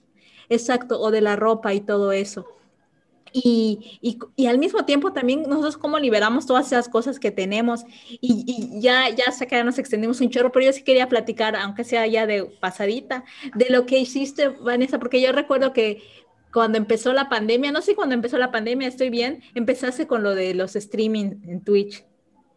Fue, fue un poquito después, pero sí, digamos que lo empecé a hacer más constante por la pandemia. Sí, sí me acuerdo y que me acuerdo que dijiste que, lo, que, que, te pusiste casi como una meta de convertir tu hobby en algo que te redituara de alguna manera. Entonces, a ti eso, las transmisiones, las haces como escaparate, las haces para, para tener un espacio de libertad, las haces porque te entretiene, las haces como terapia o qué, qué onda con las transmisiones. Pues al principio las hacía pues nomás porque me aburría, de repente ya no sabía qué hacer con mis noches. Dije, ay, pues voy a hacer transmisiones y voy a ver si algún día logro que el mínimo para que me pague de Twitch, ¿no? Dije, uy, de aquí junto, ¿no? O sea, ya hay quien va a querer verme, ¿no? Y de repente me... ¿Eh? ¿Cuánto es el mínimo? 100 dólares. No, no, pero ¿cuánto es el mínimo de viewers? ¿De viewers? Para, es que tiene como requisitos, ¿no? Necesitas que te sigan 50 personas. Ok. Tener un promedio de tres seguidores, este, bueno, tres viewers en promedio y transmitir como siete horas. Y una vez que cumples todo eso, ya puedes monetizarlo, ¿no? Y puedes sacar el dinero cuando llega a 100 dólares, ¿no? Y dije, ay, pues lo voy a hacer de hobby, porque, o sea, me gustaba, o sea, incluso cuando iba a la universidad, hacía streamings de mí dibujando que tengo un recuerdo muy gracioso de eso, que estaba en la universidad yo, la, la, la, hacía mi tarea y, la transmitía así a perfectos extraños, así, ¿quieren verme hacer mi tarea? Entonces una vez este, llega mi mamá así, porque había lavado la ropa, la, les colgó y la dejó para que yo la doblara. Pues yo no hice eso, me puse a hacer streaming, porque sí. y abre la puerta y, o sea, yo no tenía la cámara enfocando a mí, pero se escuchaba y así, ah, Vanessa, ¿por qué no has recogido tu ropa? Y así de, ah, y ahí cerrando la transmisión en chingado. Entonces dije, ay, pues quiero volver a hacerlo y aparte, pues era algo que sentía que me hacía falta, ¿no? Platicar con gente así random. Y, lo, seguí, lo seguí haciendo así desde, creo que empecé como en junio, mayo, junio del... Ah, entonces ya llevo un año, llevo haciendo eso. Como en junio, más o menos. Y de repente sí venía gente y aparte también fue como un lugar de, de paz, porque también no sé si fue el encierro, no sé si de verdad eh, o es pura percepción, pero también las redes sociales empezaron a volver muy, o sea, por ejemplo, a mí que tanto me gusta Twitter, Twitter se empezó a volver más tóxico de lo que suele ser, ¿no? Es como, es un lugar donde llegas y dices hola y alguien dice, chinga tu madre. Sí, la guerra, pues decir, es un campo minado. O sea, Ajá, y, te acostumbras, ¿no? Así como de, solo dije hola y ya me metaron la madre tres veces, ¿no? O sea, es completamente normal. Pero llegó un punto en que a veces, como dice Úrsula, esa, esa superficialidad, por ejemplo, cuando llegó como toda esta olita de ahora quiero ser buena persona y algo que aprendí la semana pasada, te voy a regañar a ti porque no lo estás haciendo. Como que eso se me pareció todavía más nocivo que la gente que llegaba y te mentaba la madre nomás, porque sí. Entonces dije, me voy a ir a otra red social a, echar chisme, ¿no? Y me fui a Twitch. Y después, eh, y después me di cuenta que sí había gente que sí se suscribía, que sí daba bits. Que digo, no es como que sea un dineral, no es como que mañana mismo diga, adiós publicidad, ahora ser streamer, ¿no? O sea, tampoco. Pero es algo que me da como, me da alegrías, me da satisfacciones.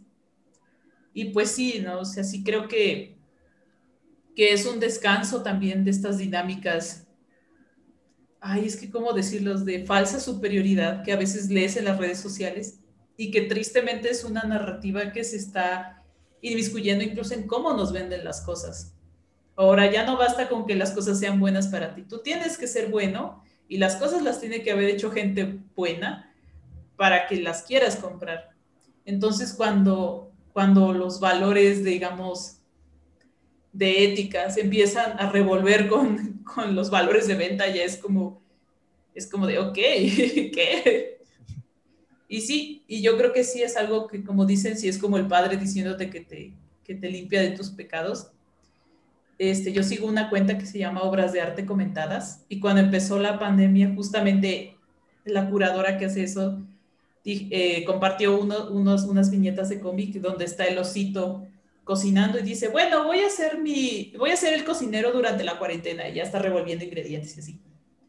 Y llega otro personaje y le dice, sí, pero hazlo sin disfrutar porque, porque eres privilegiado y ya el osito se pone triste a cocinar, ¿no? O sea, de verdad siento que es un, un discurso que nos están atascando así, atascando así hasta por las orejas. Siéntete mal porque eres privilegiado.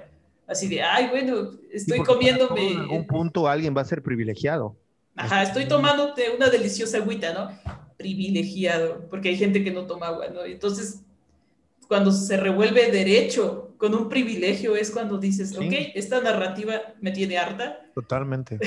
me, voy, me voy a ir a Twitch a hablar de tonterías. Se entiende bien el concepto. Aquí lo hemos mencionado muchas veces y yo lo menciono cada que puedo no por otra cosa, sino porque es algo que no tiene salida. Es decir, ay, me siento bien por respirar el aire, pues, pues eres privilegiado, no respires, ¿no? O sea, hay gente que no está, no puede respirar el mismo aire, ¿no? Entonces estás privilegiado. Este, y, no, no sé, si yo ahora estoy viendo en los comentarios de, YouTube, que digo, no de, no, de este, no de este canal, pero de otros, de canales grandes, ¿no? Importantes. Creo que la gente se mete y pone cosas como, Hola, si estás leyendo este comentario, te deseo que recibas muchas bendiciones y que tengas un día hermoso. O hola, si estás leyendo este comentario, te deseo que te vaya genial, que está padre, está chido, pero al mismo tiempo es así como de qué rollo con esto de estar poniendo comentarios en ese sentido. Como basta con que no lo digas, ya está, o sea, no, no me agredas, no digas nada, o sea, no intentes como poner eso, porque además lo que están buscando son likes, evidentemente, ¿no? Como, ay, míralo, sí es empático con toda la comunidad, ¿no? Este sí nos deseó buenondismo, entonces vamos a darle como, como juego. Entonces, sí me parece extraño, es rarísimo, es rarísimo. O sea, si bien Twitter es el campo donde te agreden por solo levantar la mano, pues las otras redes sociales ya se está volviendo el todo el que hable tiene que lanzar buena vibra. Y en este, en este canal, yo digo, ¿qué, qué rollo, ¿no? O sea, son como los extremos, ¿no? Me parece. Sí, sí, y ¿sabes qué? ¿Cuál fue el extremo? Yo recuerdo que ya vi que viene el 10 de mayo, el Día de la Madrecita, que el año pasado eso fue una polémica terrible porque la gente, recuerdo que empezó como cada año, la gente sube fotos con su mamá y que, ay, la amo, la adoro. Las marcas obviamente hacen su agosto con el 10 de mayo, promos y todo eso.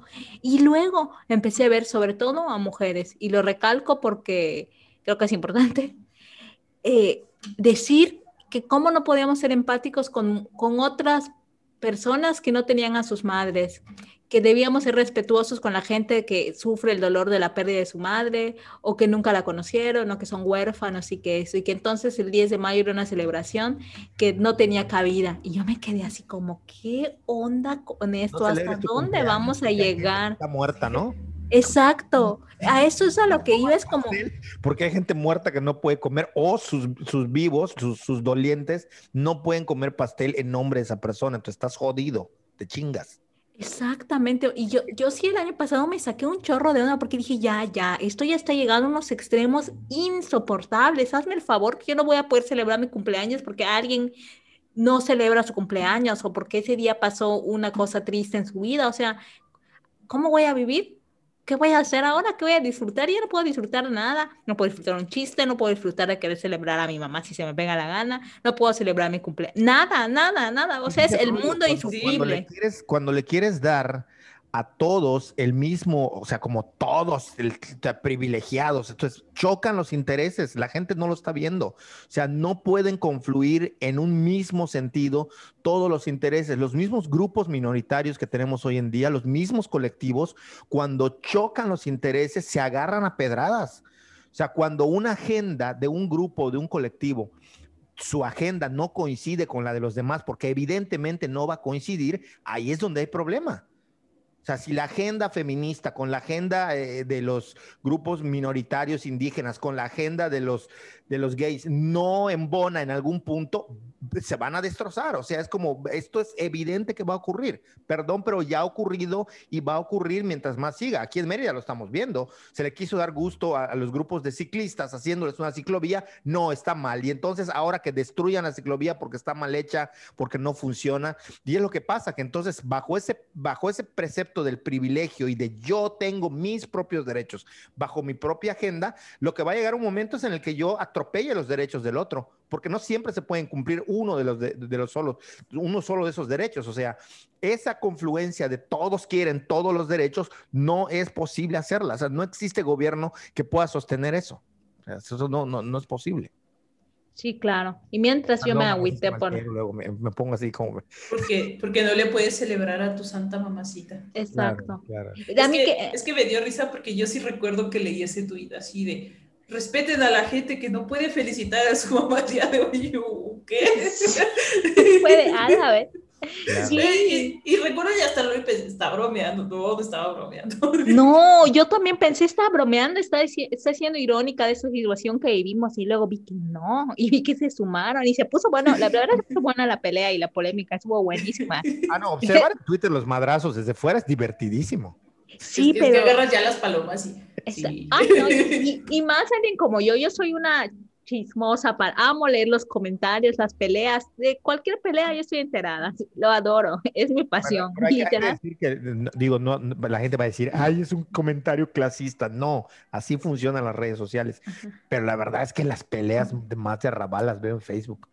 Sí, no manches, aquí, ya, ya contando el chisme, ¿te acuerdas la de la señora y el señor que ya te mandé las capturas? Aquí en mi colonia se empezaron a pelear y terminaron en unas cosas de, ahorita sí te voy a meter unos machetazos, pues así la tienes de grande, pues dime dónde y te lo demuestro, pues te espero aquí en mi casa, te doy mi dirección, ya la tengo desenvainada. Pues, así. Le mando, le lo que no sabes, lo que no sabes, Úrsula, es que esos vecinos que se estaban amenazando a machetazos son los que crearon el grupo de swingers. Sí, lo creo. Y eso seguramente era como un elemento que les excitaba más, ¿no? Vamos Exacto, pelearse. En, Facebook, en un grupo, para que nos excitemos más y cuando nos ve, nos encontremos entre todos sea más.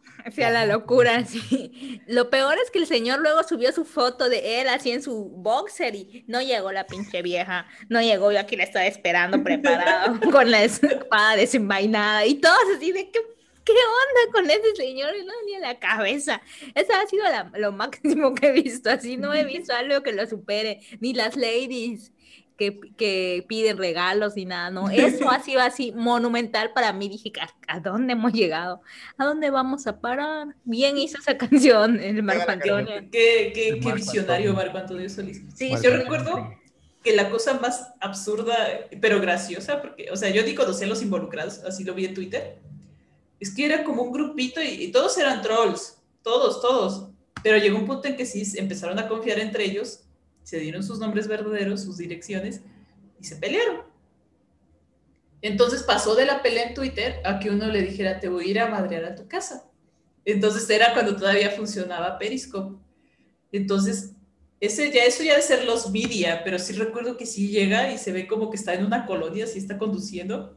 Dice, aquí vengo a buscar a arroba fulanito, ni me acuerdo, creo que era piedra, no sé, no me acuerdo, una, una arroba, no en sus cabecitas, ¿no? vengo a buscar al fulano y le voy a romper el hocico. Y ahí se ve cómo va conduciendo, ¿no? Y así el, así el video, ¿no? Y llega ya a la casa y se ve que está el zaguán y le empieza a golpear. ¡Sal, cobarde! ¡Te voy a matar! ¡Te voy a romper la madre! Y, todo el mundo así como de, güey, no, o sea, de verdad trascendió su pelea de Twitter a que fuera a golpearlo.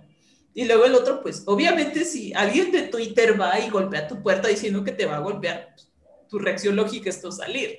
Entonces, pues obviamente, pues no salió. Y el otro, sal, sal. Y pues ahí se corta el video, ¿no? Eh, y así después, meses después, ¿te acuerdas cuando fulanito fue a buscar al otro y lo quería golpear y nunca salió? Oh, sí, qué, qué gran momento en nuestras vidas. y, y, yo así como de, ay, solo por esto no dejo Twitter.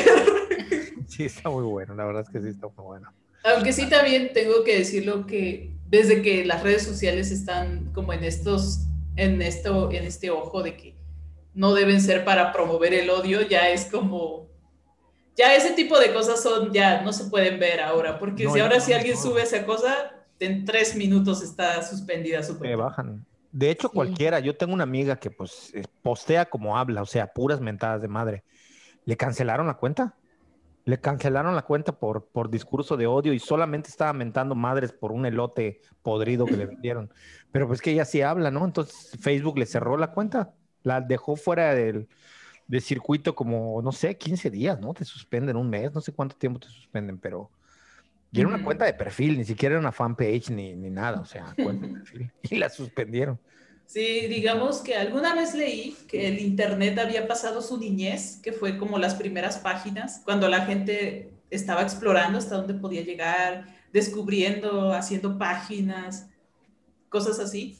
Y digamos que el tiempo en el que estamos viviendo es la adolescencia del Internet, donde de repente ya hay límites. Entonces el Internet y sus usuarios son adolescentes. Cuando le dicen al chamaco de secundaria, no rayes la pared, y dice, ¿qué? Que la raye, y pues, empieza a rayar la pinche pared. Pues realmente creo que se me hace la analogía más interesante de que todo el mundo está viendo hasta dónde puede. Así, si le si amenazo a ese usuario de muerte, ¿qué me va a pasar? ¿no? Si le mando una foto mía con un cuchillo, ¿qué va a pasar? ¿no? Entonces, pues, pues la verdad es que creo que es normal. Por ejemplo, y hay gente en YouTube que dice, pues abro mi canal y pongo una canción y desmonetízamelo, no me importa, ¿no? Es un poco la que tú dices. Entonces, exactamente, yo creo que, o sea, luego sí me, me, asusta lo que luego la gente hace en Internet, pero luego digo, pues sí, es verdad, es la adolescencia del Internet.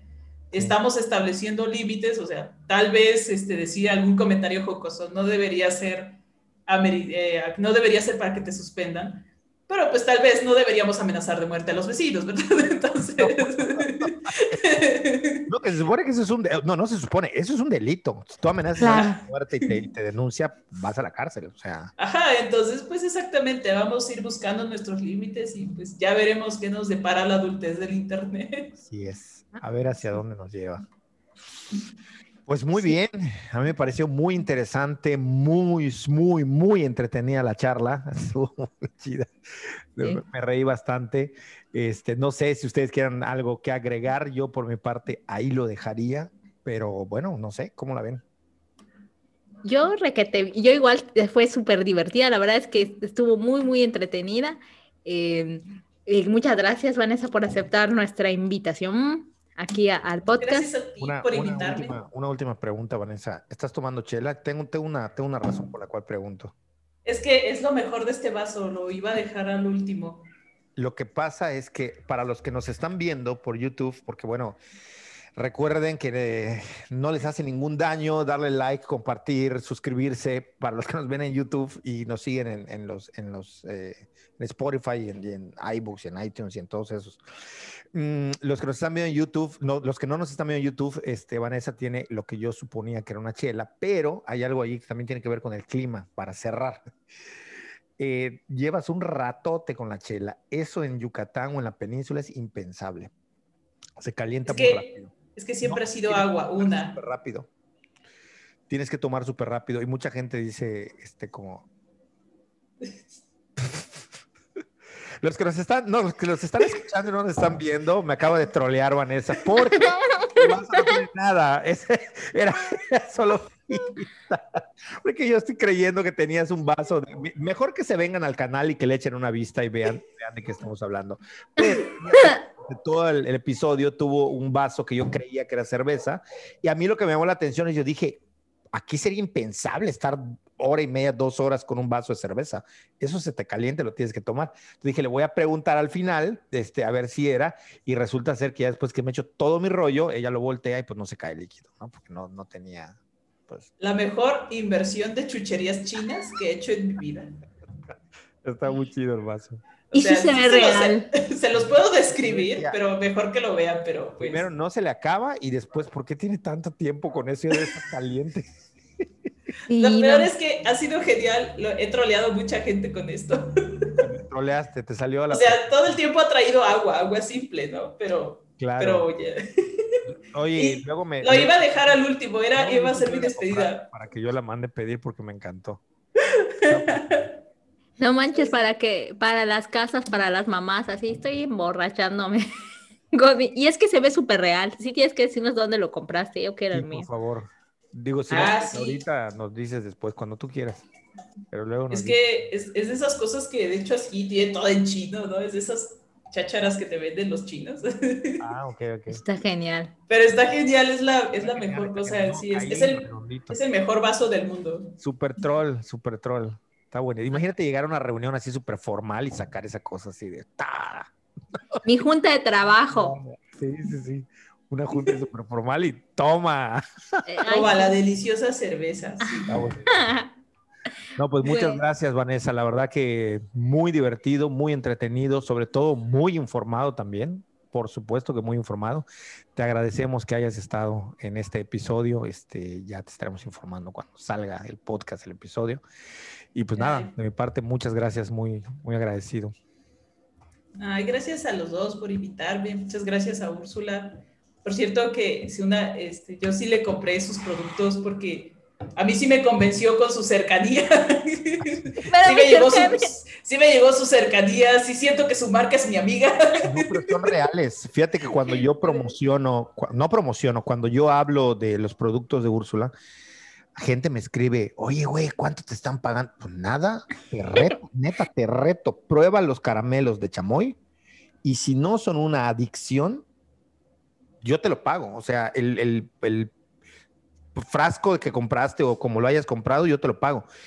Este, porque es eso, ¿no? Yo creo que es más efectivo al final de cuentas eso, como de estoy convencido que la miel que vende Úrsula es de lo mejor que yo puedo ofrecer a alguien que me digan, oye, ¿a quién le puedo comprar miel? Pues Úrsula, para mí es lo mejor porque estoy convencido. Entonces, si me hablan de los caramelos, estoy convencido que es un productazo. Parece adictivo. Gracias, gracias. Así hago. hago. el corazón de Peña Nieto.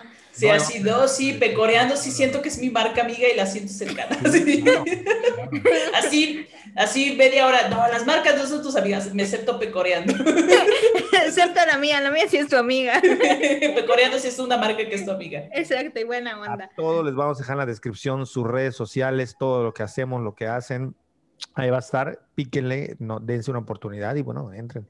Ojalá que lo hayan disfrutado. Este, muchas gracias, Vanessa, una vez más. Y nada, nos estamos viendo en otro episodio. Por aquí lo dejamos y nos vemos. Hasta luego. Chao.